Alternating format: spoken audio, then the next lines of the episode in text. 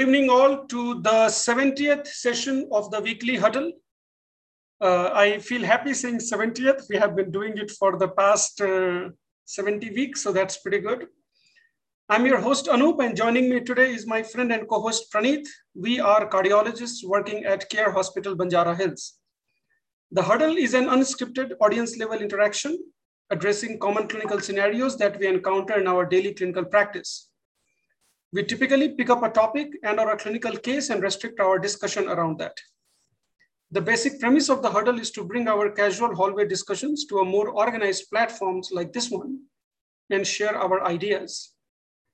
While signs and guidelines are welcome, with the huddle, we intend to help a physician translate established knowledge to clinical practice, taking local factors and practice patterns into account. This is not a speaker and audience model, rather a casual interaction which means any of the attendees can raise their hand or unmute themselves to give their input.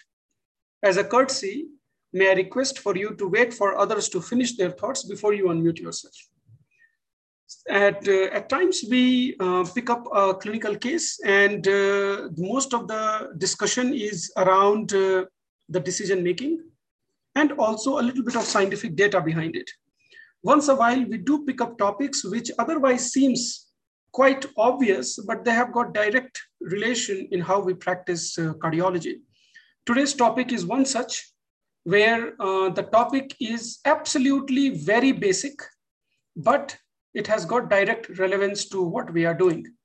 And uh, it's interesting for me to observe that sometimes some of these topics are so basic that uh, we even hesitate to ask questions around even when we really don't have a very clear answer of what we are dealing with, just because we realize it is too simple for somebody not to know. So Huddle is one of that platform where you can uh, share uh, what you don't know or what are unknowns for you or things for which you have less clarification uh, without any apprehension, without any remand as to speak. So having said that, I will start my clinical case today. And uh, as a customary, I always ask uh, my colleague Praneeth to give his initial impression, and then we will ask uh, our attendees what uh, their impression for today's discussion is. And then we are also having a special guest for our uh, session. We have Dr. Bhanu Prakash with us. He's a professor of pharmacology at RIMS Adilabad. And he will also be helping us with our discussion that we are planning to have today because most of the discussion that I'm aiming to focus on relates to one particular medicine or one particular molecule. So this is the case, 56 year old male, he's non-diabetic. He was seen in my OPD a month ago for crescendo angina, which had been going on worsening for the past three weeks. Five years back, he had a similar anginal symptoms. At that time, he underwent an angiogram done at outside hospital. I don't have the details of that. And in his uh, one of his uh, um, medical prescription, it was written as quote unquote moderate coronary artery disease, for which he had been on anti-anginals, statins, and dual antiplatelets since then, which he had been maintaining quite well until recently, where he started having this angina again. So because of new onset angina, I took him back for angiogram in the cath lab, which revealed significant branch vessel disease. He had got a tight ostial second diagonal, and he had got a mid ramus. Both were critically stenosed, I would say about 80, 90%. And they both were small vessels, which I decided to go for medical management. And my idea was that if he fails medical management, then I can bring him for a ramus stenting or something I really didn't want to do because they were small vessels supplying a small territory. Uh, rest of the workup for him was normal, particularly blood work, echocardiogram, and all these were normal. So he was discharged on his routine statin, dual antiplatelet, beta blocker. He was on cilnidipine and nicorandil. The three medications that I added for his angina was trimetazidine, ranolazine, and sorbitrate long-acting form. And I'm going to use these brand names because we have to talk about these brands. That is the, that is the whole premise of today's discussion, where we want to make ourselves comfortable with all these various brands and their formulations and their milligrams and whatnot. So I prescribed him uh, GTN sorbitrate, which is a standard long-acting drug that comes as a 2.6 milligrams twice daily. And I told him to, to take it at 8 o'clock in the morning and 6 o'clock in the evening. So he came for a follow-up one month after his angiogram. And he says, I continue to have angina, although it is decreased from previous. It is not drastically symptom limiting, but certainly it interferes with his desire to walk more or do more exercise. His blood pressure in the OPD was uh, systolic pressure 130 over diastolic 82, and heart rate was 64. Echocardiogram done previously was normal. It was not reported. Uh, it was not repeated. And all other reversible parameters were checked. They were all found to be okay. So I decided to increase his nitrate dose. So this is the background. And I hope we are going to continue our discussion from this point onward. So we, I, I decided to increase the nitrate dose. The question here is how? One option is I can just go GTN sorbitrate, the second dosing option, which is 6.4 milligrams twice daily, or change it to the old school sorbitrate, which comes as 5 and 10 milligrams. So I can give him like a 5 milligrams or a 10 milligram dosing. Although truly speaking, I do not know how this 2.6 milligram of GTN sorbitrate equates to 5 or 10 milligrams of sorbitrate. I really have no idea how these two correlate. I can change to monotrate formulation, which comes as 10, 20, 30 milligram tablets. Or I can change it to something like an Imdur combination formulation, which comes as 30, 60, 90 milligram tablets. And again, why are all these dosing uh, ranges that hopefully we will get our clarification as we go today. And is there any other thought that my attendees might think of in terms of how else we can modify his nitrate regimen to reduce his angina burden? Then the other question which I have for discussion is, what should be the ideal frequency of nitrate up titration? We know that for beta blocker, we always wait for two, three weeks before we increase. Uh, and similar uh, titration algorithms are there for ACE inhibitors and whatnot. Do we have kind of a tit titration frequency for nitrates? Uh, what should be the ideal duration of nitrate therapy if patient remains angina free? So once your patient's angina is resolved, how long do you still continue them on nitrate before you say that, okay, now you don't need nitrates because you have been angina free. And then lastly, dosing timing, because we all have been taught in our MBBS that nitrates cause tachyphylaxis. So I would like to know from the clinicians in terms of, do you really see tachyphylaxis in your life, uh, in your clinical practice? Is it something which is more of a pharmacological hypothesis, but in clinical practice, it doesn't happen? Or do you really see tachyphylaxis being one of the major problem which, which reduces the drug efficacy over the period of time. So a lot of discussion around the drug per se. And Praneeth, let me have your impression on this. Then I will ask some of my other attendees about how they, they think about this nitrate drug. This is going to be kind of a pharmacology discussion. And that is why we have a pharmacology expert in today's uh, discussion as well. But feel free to discuss a little bit of clinical scenario around this case as well. Praneeth, all yours. Yeah, good evening, Anup. Uh, so, a lot of questions which you um, asked equally are there in my mind uh, whenever I prescribe nitrate, and um, a few of the basic things that I do, and uh, beyond that, like when you come uh, when you encounter a situation where patient is symptomatic despite taking a standard dose of nitrate uh, even i get a bit um, kind of coming to crossroads and uh, think twice about what to do. Now, regarding uh, this case, the one thing that I always want to ensure first thing about the drug compliance, which gets missed, and uh, make sure that the patients are actually taking the drugs. And to the extent where sometimes I ask them to bring the drugs and see whether they are actually getting the correct drug that we have um, prescribed and they are not taking something else second thing ensuring the compliance that they are taking properly and maintaining the timings. I i believe that uh, tachyphylaxis exists and uh, that is where i try to highlight about the importance. Although i did not encounter um, whether patients who are taking nitrates frequently not experiencing the efficacy uh, uh but i believe in the concept of tachyphylaxis so i uh, highlight about the timings and um, specifically write about the timings in the book as well.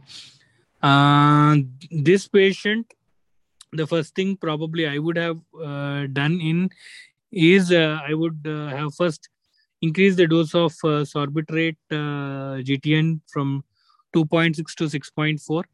and see how is he doing and then if uh, he improves that's fine or the third um, or the second option would be to change the tablet from uh, that uh, GTN sorbitrate to uh, mononitrate.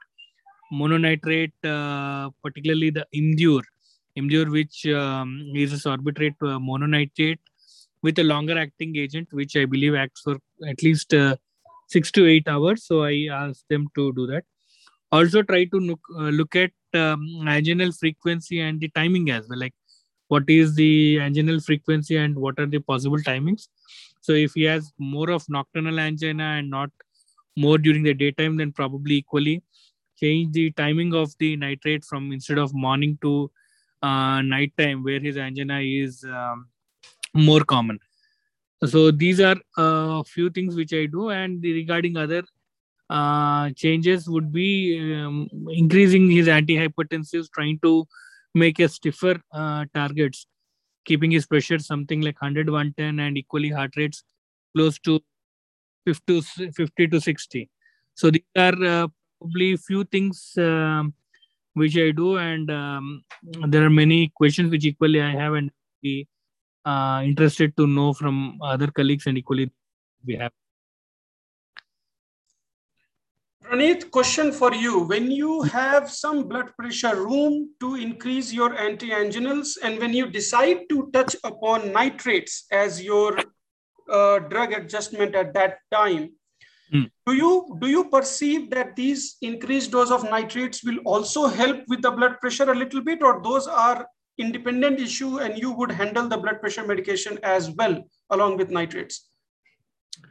Um, role of or the effect of nitrates on blood pressure i don't think is very much. So i would try to see these two things as a separate entity. Nitrates as a drugs for angina and antihypertensive separate particularly beta blocker in this case separately. So i would not uh, see nitrates as having a significant impact on blood pressure so in this particular case, you would make two adjustments, I'm guessing. You would make yes. a nitrate yes. adjustment as well as a blood pressure medication adjustment. Yeah. Okay, perfect.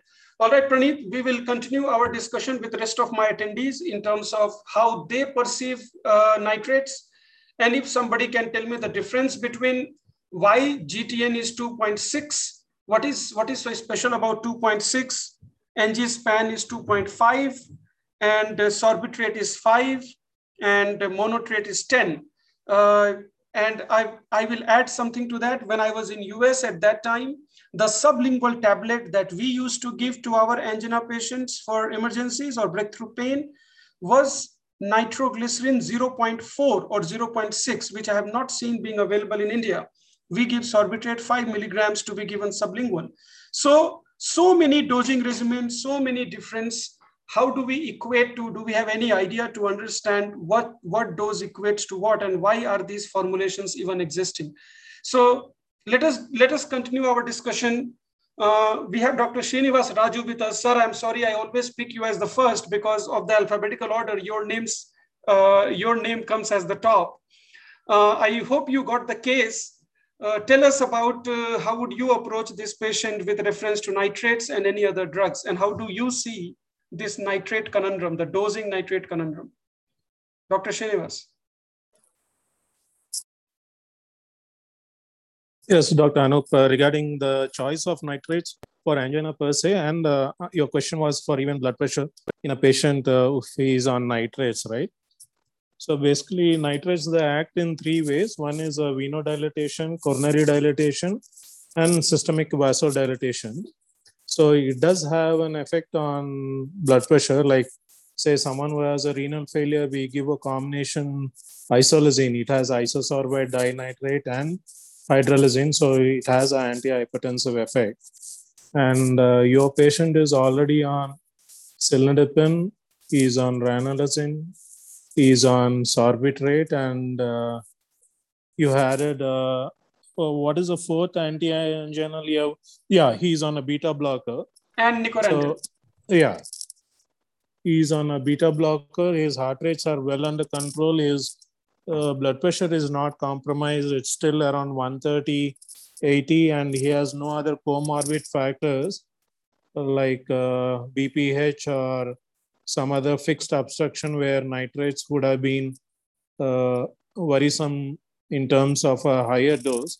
So we can still go ahead and increase the dose of nitrates if he's uh, not responding to the medication. But what is surprising is uh, for just a disease of the ramus, in spite of being on four drugs, beta blockers, nitrates, ranolazine, and adequate blood pressure control, his angina is still uh, not subsided. Are we missing anything else? Uh, that is a question. Like, what is the hemoglobin of this patient?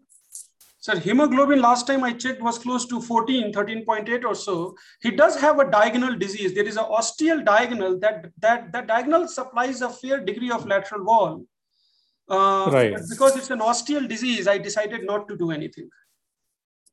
Right. Uh, I mean, in terms of anatomy, there's nothing much we can do about it, right? It's all a branch vessel disease. And blood yeah. pressures are around 130, 80, and heart rates are well under control. Uh, uh, yeah, uh, regarding the short acting and long acting nitrates, which we were discussing, your isosorbide mononitrate and isosorbide dinitrate are both long acting ones. And in case there is a specific activity wherein he's exerting more, uh, during that particular activity, probably he can just take a nitroglycerin uh, spray uh, instead of uh, stepping up the dose because further we would be worried about the blood pressures. The spray is only short acting. So if he's exerting more during that particular period of physical activity, we can use a short acting nitrate like uh, nitroglycerin spray. That is what I would think if it is available. Sir, what is your go-to drug when you are managing angina in terms of nitrate? Like what is your go-to preparation? Uh, isosorbide dinitrate is one which I would use if it is a long-acting one, right? Uh, so, because the incidence of tachyphylaxis is supposed to be less as compared to isosorbide mononitrate. But if it is during an acute episode uh, of angina, where a specific activity is triggering his angina, then even sublingual sorbitrate is one what we can use. That is isosorbide dinitrate. Again, your sorbitrate is isosorbide dinitrate. Their uh, sublingual uh, 5 mg sorbitrate is what I would suggest uh, the patient to take.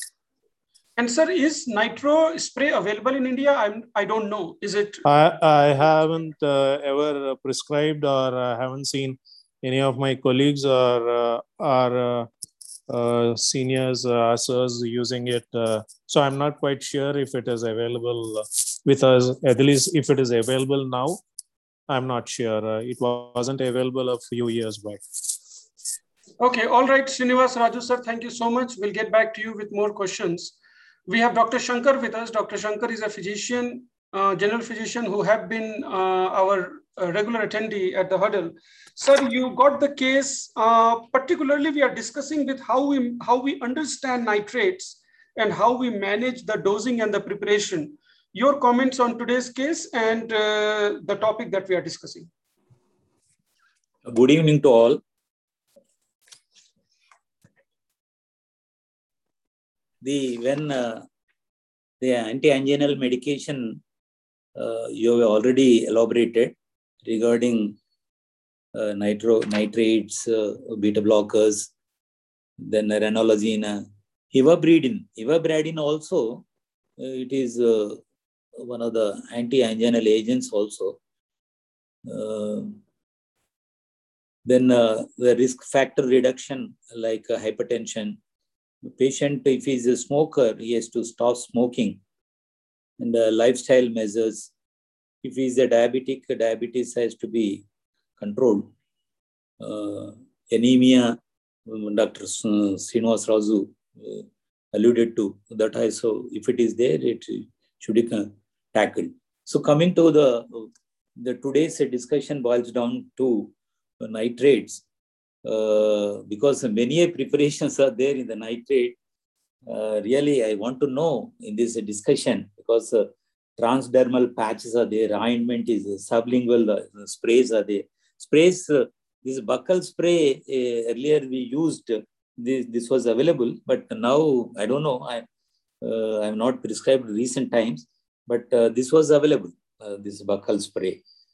Then the transdermal patches were there. The ointment was also available, but um, we really we prescribe only sublingual nitrates uh, in uh, acute uh, anginal attack.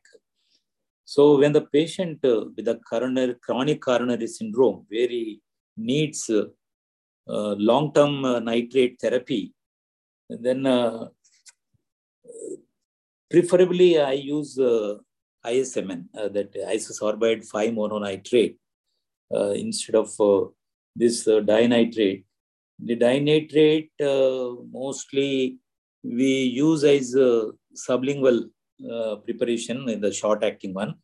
But the, long acting uh, preparations, uh, um, I don't know, but uh, um, the nitrate uh, tolerance uh, we come across with the dinitrate preparations. So that's why I use isosorbate 5-mononitrate, Uh, uh, either uh, ISMO uh, 20 or Imdur uh, 30 I use. Uh, whenever I use these long-acting nitrates, especially I use in eccentric doses. That means not 12 hours apart, but uh, if if it is prescribed in twice daily, then uh, with uh, within seven to eight hours gap only the second dose will be given so that uh, the patient will have at least 8 to 12 hours of nitrate free interval. This nitrate free interval is essential uh, to prevent uh, this nitrate tolerance. And the minimum effective dose I use and uh, uh, keep uh, more than 8 to 12 hours of nitrate free interval. I prefer to use uh, this isosorbate uh, mononitrate, either ISMO 20 or monotrate, uh, the Imdur 30. I use Imdur 30, I use it as a once daily, mostly. Then uh, ISMO 20 as a twice daily. GTN, uh, here the patient, uh, the GTN GTN also regularly we use. But I want to know what is the difference between uh, uh, the all the long-acting uh, nitrates. Uh, the one word of precaution is we can uh, increase uh, this uh, nitrate dosage in the this, isosorbate mononitrate even uh, to the extent of 240 milligrams also per day. Uh, but only thing is, uh, as earlier speakers alluded to, we should keep watch on systolic blood pressure. It should not be below 90 or the baseline blood pressure here it is uh, uh, 130 so it should not be brought down to uh, 100 millimeter of mercury. Uh, so the hypotension is a danger when we increase the dosage uh, when we use the long-acting nitrates. Uh, and uh, I want to know uh, from the audience, uh, we frequently we come across headache uh, so when the so severe enough that we have to uh, remove the drug from the armamentarium. So how to tackle such patients uh, when the patient is on the nitrate when the he complains of headache, severe headache or flushing, uh, then uh, how to um, proceed further? Uh, uh, what are the alternative? alternative in the nitrate therapy. a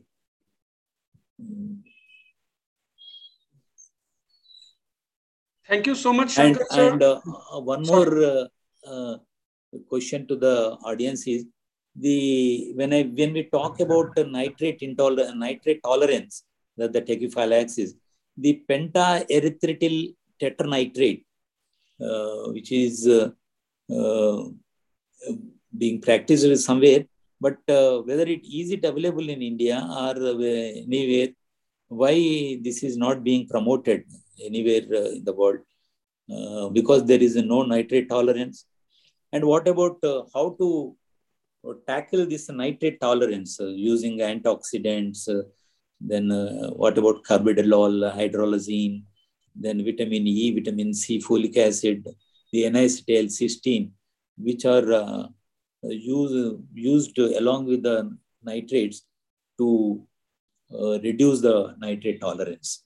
Uh, these are the doubts uh, lying with me uh, should be clarified uh, in this August audience. thank you, one and all. Thank you, Shankar sir. We will take one more uh, opinion and then we will go to uh, our guest, uh, Dr. Bhanu Prakash, for his comments on today's discussion. Dr. Praveen, Dr. Praveen Nagula, if you are hearing me, could you please unmute yourself and share your thoughts about today's discussion? And then we will go to Dr. Bhanu Prakash.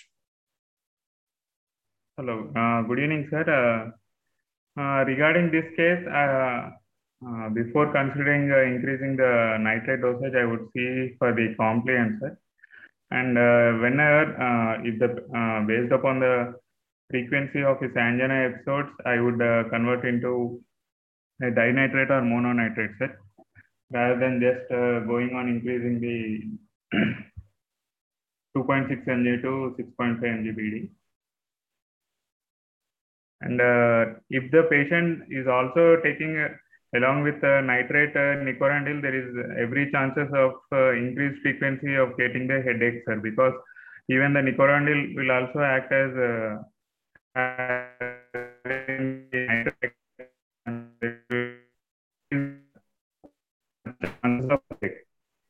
you increase dosage of nitrate as well as uh, nicorandil 5 mg uh, being uh, every time uh, having headache. uh, Praveen, some of what you said was difficult for us to hear because of uh, the audio clarity. I request if you had a question, just put it in the. If you had a question, just put it in the chat box, and uh, I will read it out we got we got your thought process it's just that when you were asking the question i think your voice got really bad at that time so yes, please, please put your thoughts please put your thoughts in the chat box we'll discuss it uh, along uh, yeah.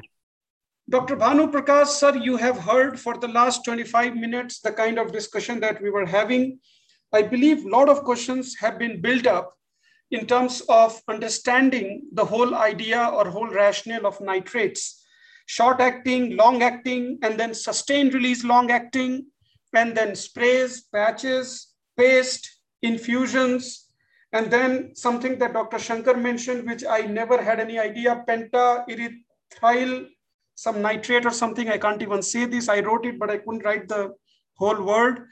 Uh, sir, the floor is yours. There is a lot to discuss. If you could just unpack it for us. Bhanu, sir.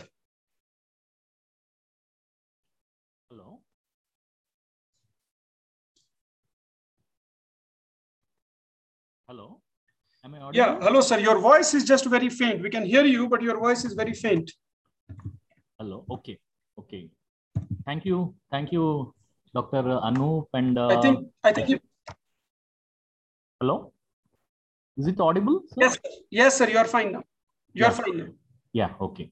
So first of all, uh, I would uh, wish uh, like to thank uh, Dr. Praneeth who invited me for this um, discussion on nitrates. So first of all, um, uh, about the nitrates, uh, many, uh, uh, the discussion was going on about the nitrates and uh, what are the various, uh, there's so many preparations that are available in nitrates, as you said, sir, there's so many nitrates. First one is the glyceryl trinitrate, that is the, we also call this nitroglycerin. It's a, mostly a short acting form okay, which is mostly used for uh, preventing the uh, acute angina, acute type of angina. And then this is also available as patches, uh, transdermal patches, which can be used for uh, long-term chronic prophylaxis, or we have sustained release tablets, um, which can also be used for long-term, like what you said, 2.6 mg. Uh, I think that is a controlled release, also called a sustained release tablets. That is also a long-term. We also have a acutely acting nitroglycerin directly. We can give it as an IV preparation. Usually we start it as a 20, 10 to 20 microgram per minute, and we can titrate the dose above up to a maximum of 400 microgram per minute, which we usually use this intravenous nitroglycerin. We usually use in treatment of acute heart failure.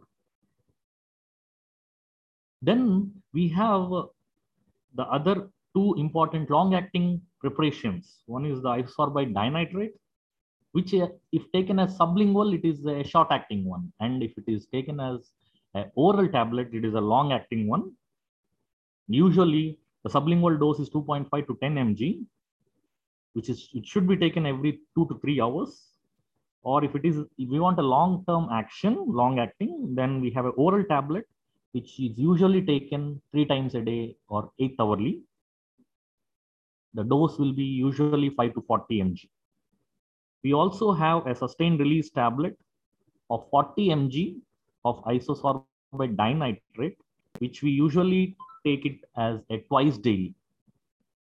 We also have isosorbide mononitrate, which is even more longer acting compared to isosorbide dinitrate, which is usually available as a sublingual tablet of 10 to 40 mg PD two times a day, or a single dose is also there for the isosorbide mononitrate as a single dose because it has a longer duration of action. So it can be taken as 60 mg as a single dose is a sustained release tablet that is available. And coming to the uh, Dr. Suresh Raju's question about the nitroglycerin spray. Yes, spray is available. I have checked it. Spray is available in our country, in India. It is usually as a 0.4 mg per spray. It is a, it is available as a meat, uh, pressurized container, uh, which with one spray we get a 0.4 mg per spray. But usually spray it will act even more faster. I want to clarify that spray will act even more faster. Usually sublingual tablet, if you take nitroglycerin, it will act within one to three minutes, but uh, this one will act, spray will act even faster within one minute. So that is advantage of spray. Usually uh, and people who don't want to take these tablets, sublingual tablets, uh, we, who are difficult, who are difficult to take, usually at the night time, you can we can prescribe this spray. So and uh, the other doctor, I forgot his name, Dr. Praveen. I think he was mentioning about the pentaerythritol tetranitrate. Pentaerythritol tetranitrate is one such preparation. We are talking about the tolerance in nitrates so this pentaerythritol tetranitrate is a nitrate which is usually devoid of this tolerance. It doesn't have any tolerance. So that is one drug. Uh, when I checked, uh, it is it is showing it is available in Indian market. This uh, pentaerythritol tetranitrate. It is available in the Indian market, uh, and uh, usually uh, what the literature says is it is, doesn't have the it is having the advantage of not having the tolerance so these are the uh, important uh, points I want to say about the uh, various preparations of the nitrates available. And yes, sir, any? Sir, any okay. I have got few follow-up questions and then I want to clarify so that we understand what we are dealing with. So yes, sir, yes, IV nitroglycerin that we are using, that's the dinitrate preparation, is that correct?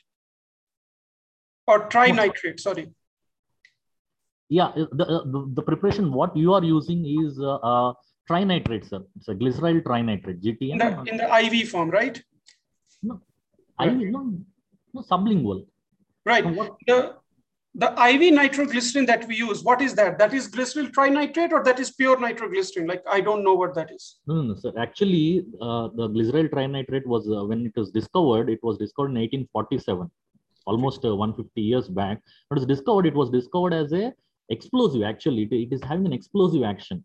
But the medicinally used uh, nitroglycerin, they, named it as uh, glyceryl trinitrate, just to distinguish between the explosive form that uh, when it was called as nitroglycerin, just to differentiate it, uh, it is called as glyceryl trinitrate. So nitroglycerin and glyceryl trinitrate are both the same actually. The reason why I asked is, yes. if let us say I give uh, a trinitrate preparation to somebody as a tablet, sublingual, yeah. and I'm guessing that sublingual has got 100% bioavailability, right? Yeah, almost, yeah. Almost. Yes, sir. So is there uh, the, the dose to dose conversion between a sublingual drug versus an IV preparation? Is it pretty much the same? Sir, even though if it is taken sublingually, I think the 100% bioavailability we cannot guarantee. Okay. okay. Because maybe some of the drug cannot be absorbed. Even they say uh, nitro, nitrates nitrates as a group of drugs they are uh, highly soluble drugs they can be absorbed quite easily from the mucosal surfaces and even so uh, from the skin that's why patches are also available in this form of um, uh, drugs so naturally whenever we take uh, drugs uh, sublingually we are not sure that 100% of the drug will enter into the circulation, what we say as bioavailability. Okay.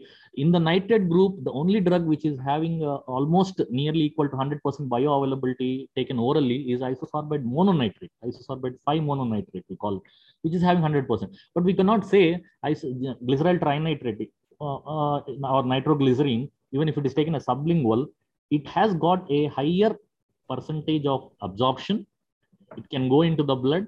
It bypasses the pre-systemic metabolism. We what we say first pass metabolism. So naturally the percentage availability in the systemic blood will be more but it will never be 100% and compared to the the form of glyceryl trinitrate we give as a iv where totally whatever the drug we are giving we are sure that uh, it is available 100% the reason why I ask this question is because let's take, for example, a spray that we are using, which is 0.4 milligrams. Yes. That is 400 micrograms of glyceryl trinitrate.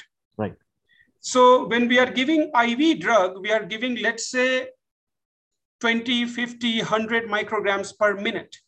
Yes. So I'm guessing when we are giving one spray of 400 micrograms nitroglycerin, even if even if it has got a bioavailability of 50%, that means we are giving them 200 micrograms bolus of nitroglycerin. Is that a correct assessment?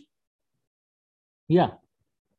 Okay. I think I think it is a correct assessment only, sir. Okay. Like let us say 50% definitely will go, will okay. be absorbed and going into the bloodstream.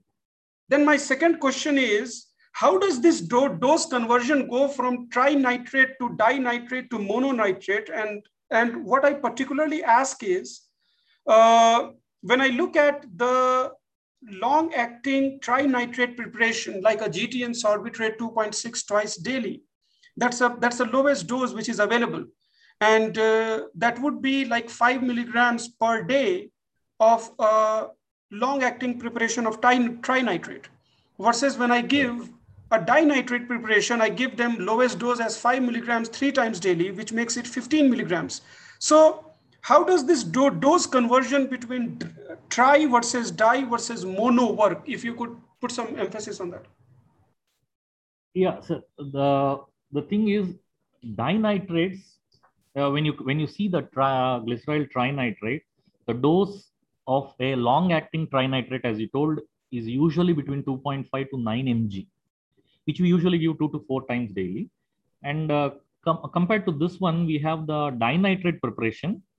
Uh, if you take the dinitrate preparation, uh, usually the dose will be like if you want a long acting dinitrate preparation, a sustained release, uh, 40 to 80 mg, or if you want that is two times daily, you can give 40 to higher dose two times daily. Or if you are going with a lower dose, that is 5 to 40 mg, uh, three times a day should be given. Now, uh, just want to clarify or uh, the newer research about this uh, dinitrate, sir. Uh, I have uh, gone through some expert opinion, European guidelines, where they say that this dinitrate, dinitrate preparations, they have. Uh, so, what is the dinitrate preparation usual dose you use, sir? Here. So our lowest day, per day. yes. So our lowest dose that we use, and, and I request my attendees to add on if if anything that I'm saying uh, is different from what you do. What we typically use is five milligrams three times daily. That is 15 milligrams of dinitrate per day. And when we increase it, we increase at that increment. So either it is 15 milligrams per day or 30 milligrams per day or 45. I hardly went 45. I don't know if anybody in the audience have been to 45 milligrams of dinitrate per day. Uh, we generally restrict ourselves to 15 or 30 milligrams dinitrate. And the reason why I'm particularly focused on this uh, regimen is because of dosing is because when I give the long acting preparation of trinitrate, then I have hardly ever increased more than 13 milligrams daily, one three, that is 6.5 twice daily. So trinitrate, I rarely go beyond 13 milligrams daily. Dinitrate, I rarely go beyond 30 milligrams daily. And bone mononitrate, some of my patients are on 240 milligrams daily of mononitrate. So what I'm trying to understand is that are these doses equivalent or I'm just over treating some patients and under treating some patients? I don't know. Sir. So, okay. So, so actually the uh, recent research, expert opinion 2016 or 17 guidelines of the European uh, guidelines, uh, what I have read is uh, they have found that the low doses of iso isosorbide dinitrate, dinitrate, what you are using, low doses means 5 to 10 mg. They are less effective. They are no more effective. They are saying uh, usually it is better to increase isosorbide dinitrate dose to 20 mg.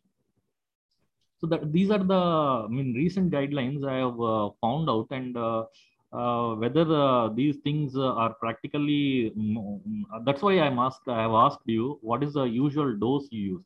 So i think less dose of isosorbide dinitrates now it is like they are less effective that's that's what they are saying. And i want to clarify one point sir about the difference between the trinitrate and dinitrates. One important point is one practical important point is trinitrates, glyceryl trinitrate. You are using, you, you told you are not going beyond the maximum dose of like uh, 13, 13 mg. Is that correct, sir? Yes. 13 mg per day. So usually this, uh, what they have found is the tolerance or what we say tachyphylaxis uh, or tolerance, uh, that is more with dinitrates and less with the nitrates. This is the recent uh, evidence which suggests that tolerance is less with trinitrate preparations.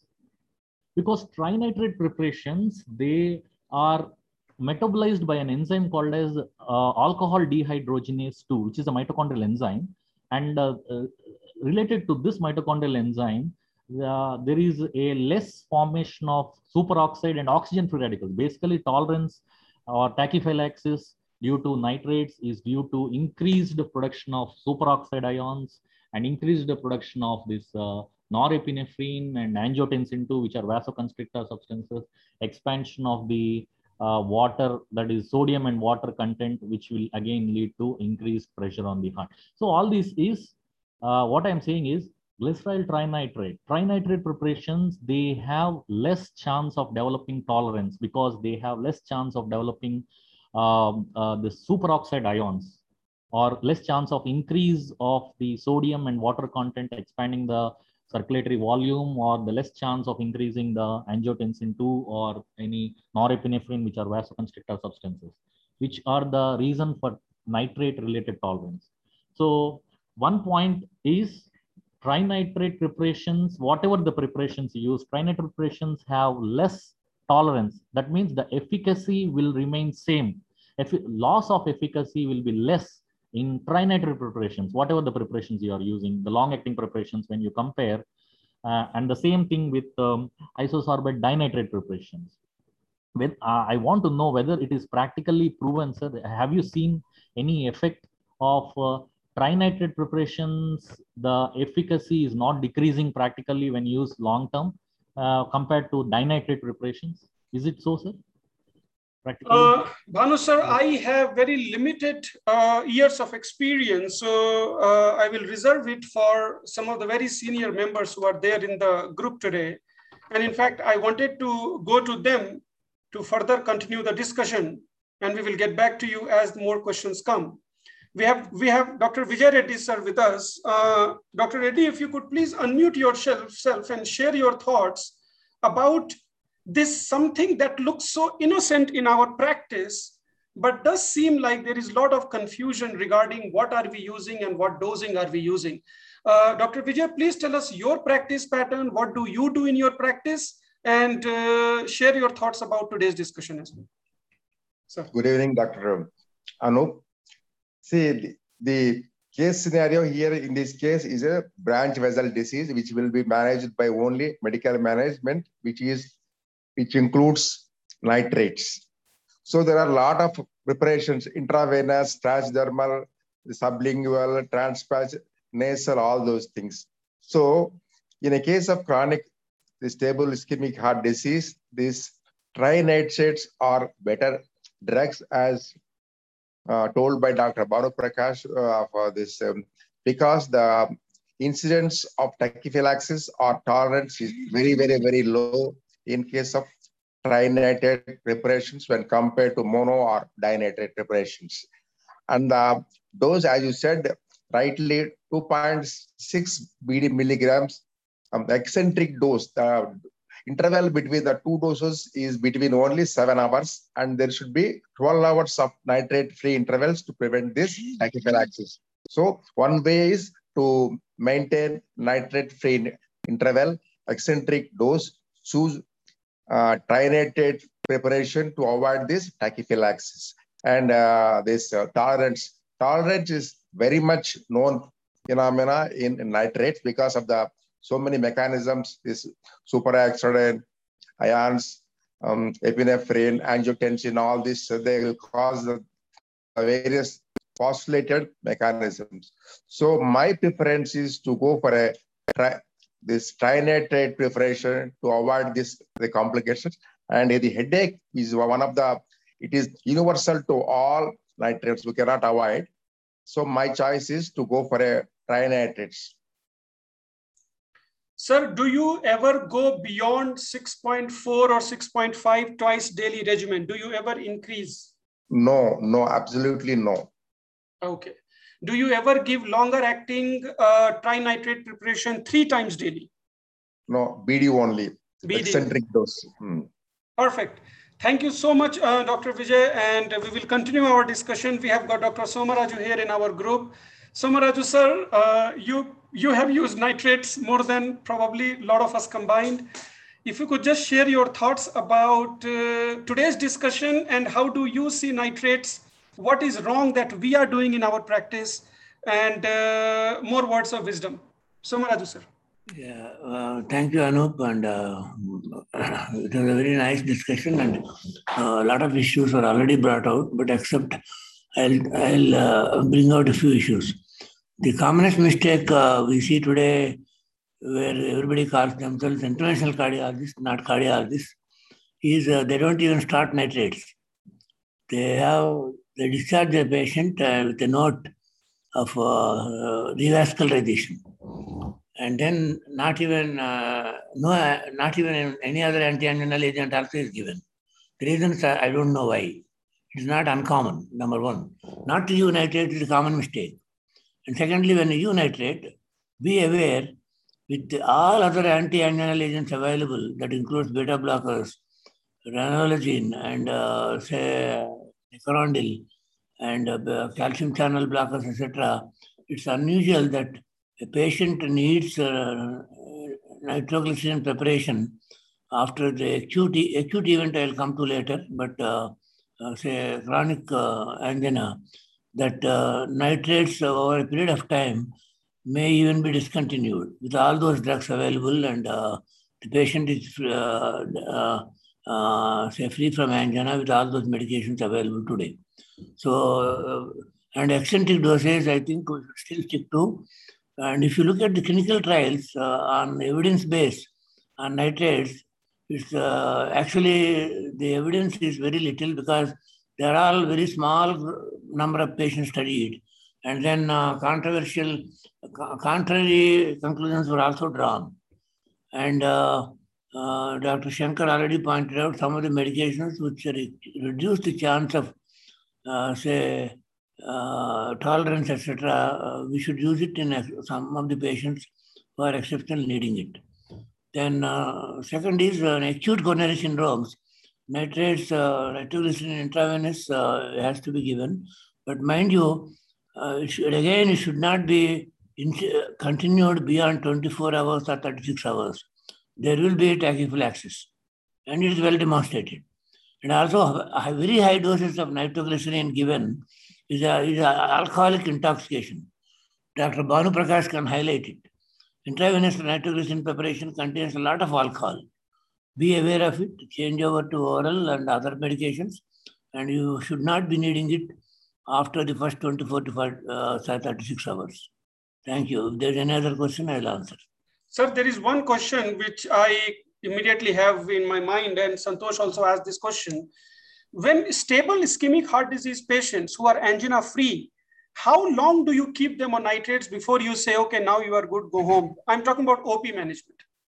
Yeah, if the other anti-anginal agents, uh, uh, we do uh, uh, definitely start them on nitrate preparation uh, as a rule along with other anti-anginal because they are immediately beneficial and active. And after the first uh, uh week or more, generally a uh, headache disappears.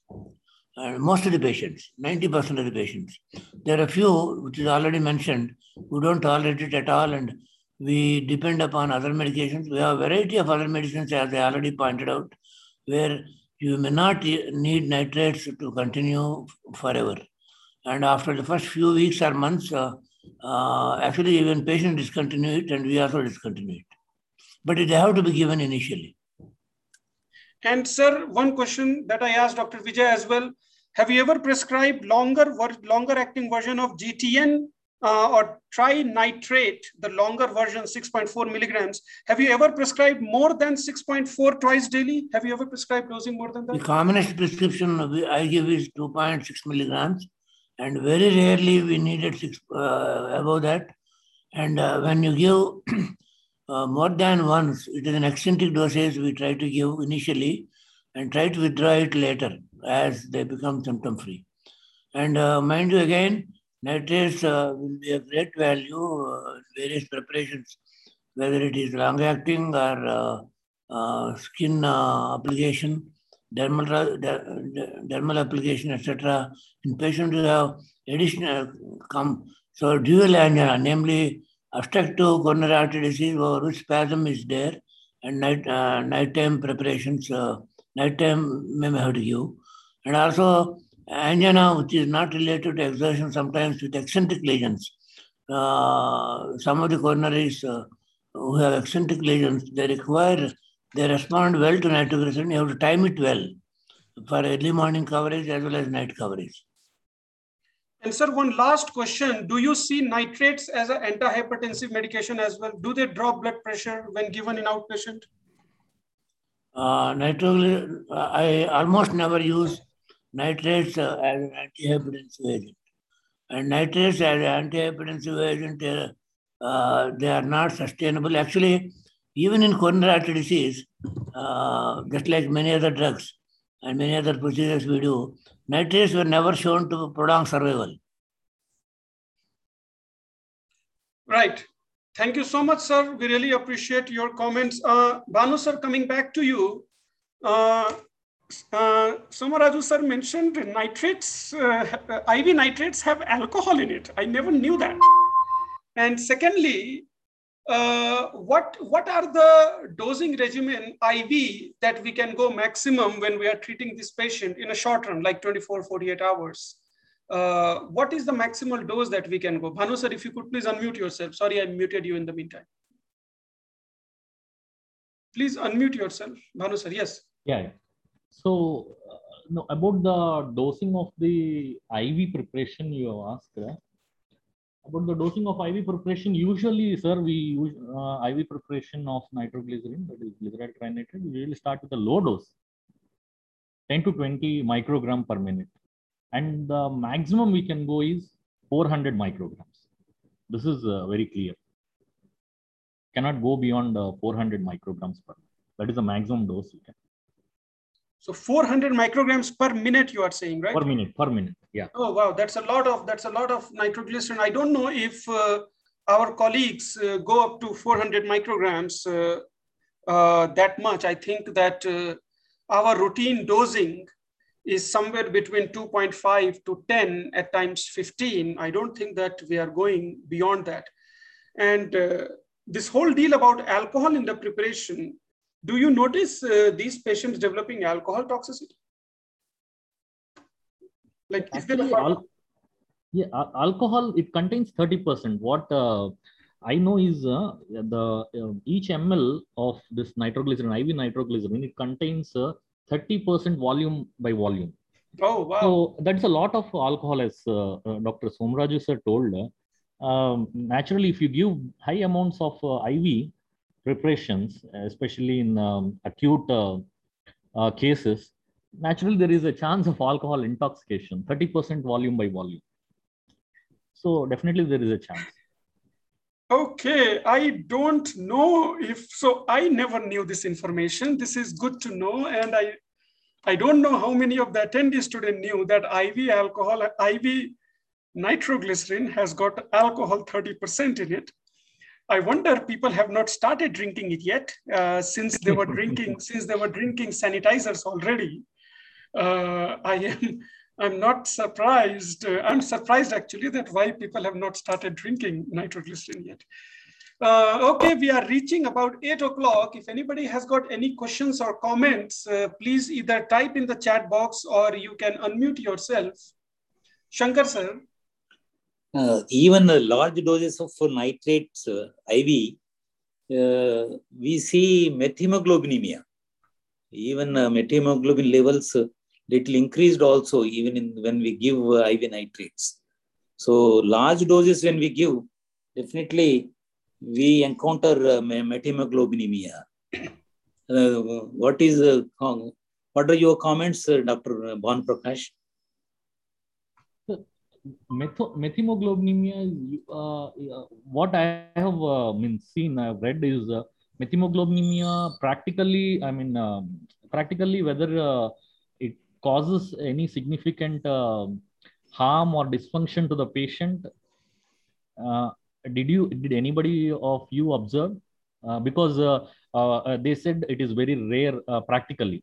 Theoretically, we say methemoglobinemia, it causes methemoglobinemia but uh, whether it really is uh, uh, causing any like discomfort or harm to the patient or patient feeling any symptoms of methemoglobinemia? I have never encountered any. If any of my attendees have encountered, please feel free to share uh, your experience.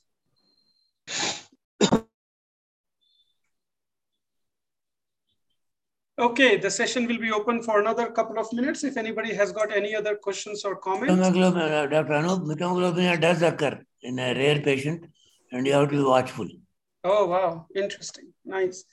So I just want to add, uh, yes, it, it, it, it is causing uh, symptoms like methemoglobinemia. The treatment uh, uh should be a methylene blue.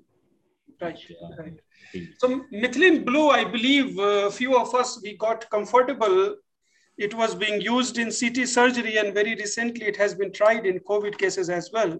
So certainly uh, there is a little bit increased comfort of using methylene blue now than what it was a few years ago.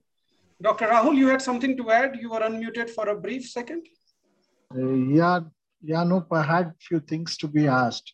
Uh, thing is, when we use so much of NTG IV preparation in ICU, uh, concern was reflex tachycardia. So I just wanted to know, is there any clinical endpoint where for certain tachycardia we stop using NTG? Okay, so this will be a clinical question. Uh, any of my cardiology colleague uh, is welcome to unmute themselves and answer. I will tell you my impression. Most of the time with nitroglycerin, uh, I don't expect a significant uh, reflex tachycardia, at least in the clinical practice that I have seen. Uh, with arterial vasodilators, certainly there is significant uh, uh, sympathetic uh, reflex stimulation and centrally acting medications, those all have got sympathetic stimulation, but vasodilators like nitroglycerin, uh, I don't perceive as a reflex, uh, reflex particularly in ACS where it is very important. Uh, anyone is free, anyone should be free to uh, so this reflex tachycardia in NTG occurs when there is a hypotension, the rapid drop in the blood pressure as a reflex or protective mechanism to maintain the cardiac output, there will be a reflex tachycardia. If the blood pressure is well maintained, uh, we usually don't see the tachycardia in such patients who are on NTG infusion. Right. So hypotension induced tachycardia, that's a, that's a, certainly that's a established subset.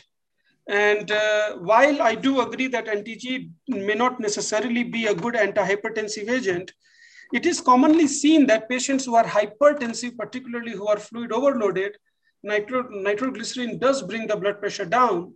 So maybe there is a certain subset of population who are fluid overloaded where nitroglycerin acts as an antihypertensive agent, something like, uh, something like loop diuretic, which by itself are not very good antihypertensive agent, but, but if the blood pressure is mediated by increased volume, then Lasix certainly helps bring the volume down and uh, drops blood pressure that way.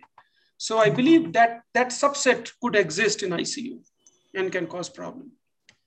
So I will just summarize two, three points, and if you have any thoughts, you can you can uh, share or or put it. Uh, in the chat. uh, well, somebody mentioned tachycardia. Usually, this happens in patients who are hypovolemic, and uh, one should be careful. And secondly, be aware. We should uh, be very careful and uh, not to give nitroglycerin in patients who have inferior myocardial infarction and bradycardia, particularly. They don't tolerate it well. There is a, even in chronic situations, there is one unusual syndrome called orthoangina, and patients feel the, uh, worse on sitting up and uh, taking nitroglycerin. That happens with right coronary disease, even chronic sometimes. Be aware of it. Thank you, sir, bringing that up. I think that is very relevant. So inferior wall MI, bradycardia, dehydration, these are very poor subset for nitroglycerin. Uh, the kind of uh, problem that I deal with, aortic stenosis is another subset where nitroglycerin absolutely should not be used. And there it can cause tachycardia. Why? Because it drops preload significantly. They do become hypovolemic and they do become hypotensive because they have a fixed obstruction. So severe aortic stenosis will cause uh, tachycardia, which is volume mediated. Uh, it acts as if the person is dehydrated. I'll just add hypertrophic cardiomyopathy and mitral prolapse. Absolutely. Thank you, sir. I think that pretty much uh, completes uh, the, the question that anybody may get asked. Mitral valve prolapse is a bad subset and hypertrophic cardiomyopathy for obvious reasons is, is a bad subset as well. Shankar, sir, you have something to uh, add? The erectile dysfunction is very much rampant and the patients, they are taking Viagra, that's a sildenafil, vardenafil, tadalafil. So we should be careful when we, when we are giving nitrates. So at least uh, patient should not take uh, 24, 24 hours before uh, uh, 48 hours with the tadalafil. So they should not be combined. Shankar sir, I'm uh, glad I'm glad you mentioned that. Uh, let me ask this question, and maybe Bhanu sir or anybody can answer this question.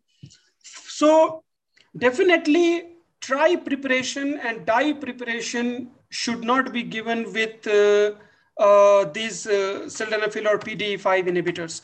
But how about the long-acting mononitrate preparation? Are these also a completely no-no is it is it true that absolutely no nitrates with sildenafil? Is that the case, Bhanu sir?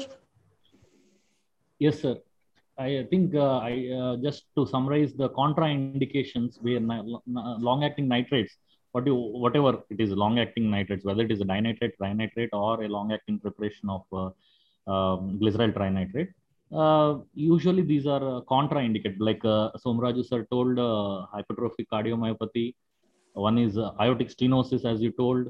Then uh, Somaraju sir told also about the right ventricular infarction, where nitrates should be contraindicated. Another one I want to add is about the angina due to anemia. Anemia, where again nitrates are contraindicated. And uh, Dr. Somaraju sir has pointed out it is, another condition called as orthostatic angina, which is due to autonomic dysfunction, where again nitrates are contraindicated. And finally, we have this uh, phosphodiesterase 5 inhibitors, which are the drugs used in erectile dysfunction. Naturally, these uh, these should be uh, nitrates are absolutely contraindicated because many deaths have occurred practically also whenever they use uh, because naturally erectile dysfunction uh, there is a sexual activity where there is an emotional stress and there is high chance of uh, angina. So naturally, uh, they want to use this is a, a, viable combination where there will be use phosphodiesterase inhibitors for erectile dysfunction along with nitrates.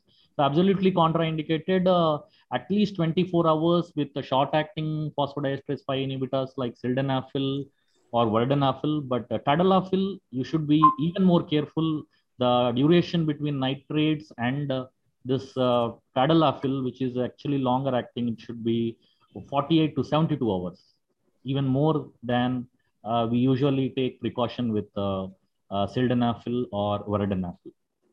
And another new drug where nitrate should be contraindicated is a drug which increases soluble uh, um, um, this um, like um, sorry so riociguat, which is a drug which is used in pulmonary hypertension, which increases, uh, which again acts by increasing the um, uh, same mechanism, phosphodiesterase 5 inhibitors. So again, uh, nitrate should be contraindicated. So these are the few points I want to add. Thanks. Perfect. Thank you so much, sir. It's 8 or 10. Uh, so we will start closing the session. I will just summarize the drug thing which I understood. And Bhanu sir, please correct me if I'm wrong. This was the confusion we started with. Okay. So nitrates are available in three forms. It could be trinitrate combination, dinitrate, and mononitrate. And trinitrate is the shortest acting, dinitrate is the longer acting, and mononitrate is the longest acting. While these are different molecules, the tablets that you get could be a immediate release preparation or a sustained release preparation. So you can have an immediate release preparation of trinitrate and a sustained release preparation of trinitrate. Similarly, you can have an immediate release preparation of dinitrate and so on and so forth. So nitrates technically can be available in six different preparation. Those are three molecules and each of these molecules coming as immediate release and a sustained release. And because of these different preparations, they come in different dosing regimen uh, as well. So I believe that the whole setup is there to kind of confuse us a lot. But uh, I hope that after today's discussion, the confusion is less and we should be able to confidently prescribe whatever nitrates uh, that we are prescribing. I hope, Bhanu sir, that this kind of this kind of uh, summarizes accurately the the preparations which are available. Yes, sir. Yes, sir. Definitely. Okay. All right. It's 8.11. Praneeth, your closing comments on today's discussion and what did you learn? Yeah, no, uh, that was a nice summary uh, that you made. That's what equally I wanted to tell. But uh, yes, so uh, we need to pay attention to what we are prescribing, whether that was uh, dinitrate and uh, mononitrate, etc. And equally the preparation, like the ISMO is a immediate release and Imdur is a longer release. So accordingly, equally the frequency of prescription does vary. So definitely this session highlighted the importance of knowing what we are giving and equally be aware of uh, these uh, minor things which uh, come go a long way uh, while uh, treating our patients. Uh, the highlighting about various contraindication and the situations where we need to be careful definitely yes. So it is not a drug that is for everyone. And these are few situations which need to be paid attention to. And the the side effect profile and equally the various uh, usage of other drugs also was uh, well discussed. So definitely a, a, go- a good discussion where a lot of these confusions were uh, uh well discussed, and uh, you have more confidence now to prescribe nitrate uh, from this discussion. And uh, I do want to add that um, basically a lot of these discussions that we talked about that is uh, based upon what we do in our practice, which is uh, uh, more practical based. And uh, I hope that with this, we are able to at least gather few key components like this alcohol I never knew. So from now onwards, I will be paying attention to the alcohol toxicity in these patients. Uh, interaction with riociguat, this is something which doesn't trigger our mind that much. So that is also quite uh, relevant in uh, today's uh, session as well. Uh, this was our first session where we talked primarily about one particular drug. And this was our test session where we wanted to see how we can do future sessions taking one particular cardiac molecule and discussing about it. So nitrate being this time, uh, we can talk next time about uh, the class of beta blockers or the class of anticoagulants or whatnot so that we have so-called a pharmacology discussion, which is a clinical pharmacology for us. So I really uh, would be feeling great if uh, my attendees can give me a little bit of feedback later on on the WhatsApp group in terms of how you think about uh, doing this uh, so-called pharmacology uh, discussion. Uh, so that we get the confidence to include this in our future sessions. As all of you know, all of the huddle sessions are recorded and they do show up on YouTube and podcast with the same name as the weekly huddle, which you can uh, go and uh, attend your uh, attend the previous sessions uh, as well. We do have a WhatsApp group and the invitation is there in the same invite that you got to join this one. So if you haven't joined the huddle WhatsApp group, I request you to do so. And if you have any further thoughts, please feel free to share on that WhatsApp group so that we can continue our discussion. The whole purpose that group was created only for huddle discussion so that we can uh, be in touch with the topics that we have discussed before. I thank Dr. Bhanu Prakash for his time for today's discussion. And I thank all the attendees for taking this long hour and hour and a 15 minutes for today's discussion as well. We'll see you again next Wednesday with our 71st se uh, session. And I'll be welcoming all of you there as well. Thank you all. Any feedback will be highly, highly appreciated. Uh, please reach out to the WhatsApp group and share your feedback over there. Any future topics also you can share there, which we can include in our uh, future discussion. Like somebody mentioned, non-graftable disease management. How do we manage coronary artery disease when they have stenosis, which is not graftable. So essentially, uh, re resistant angina management. I think that's a pretty good topic, Praveen. We will certainly talk about it next time. Thank you, all of you. Really appreciate. Good night. We'll see you next Wednesday. Thank you all.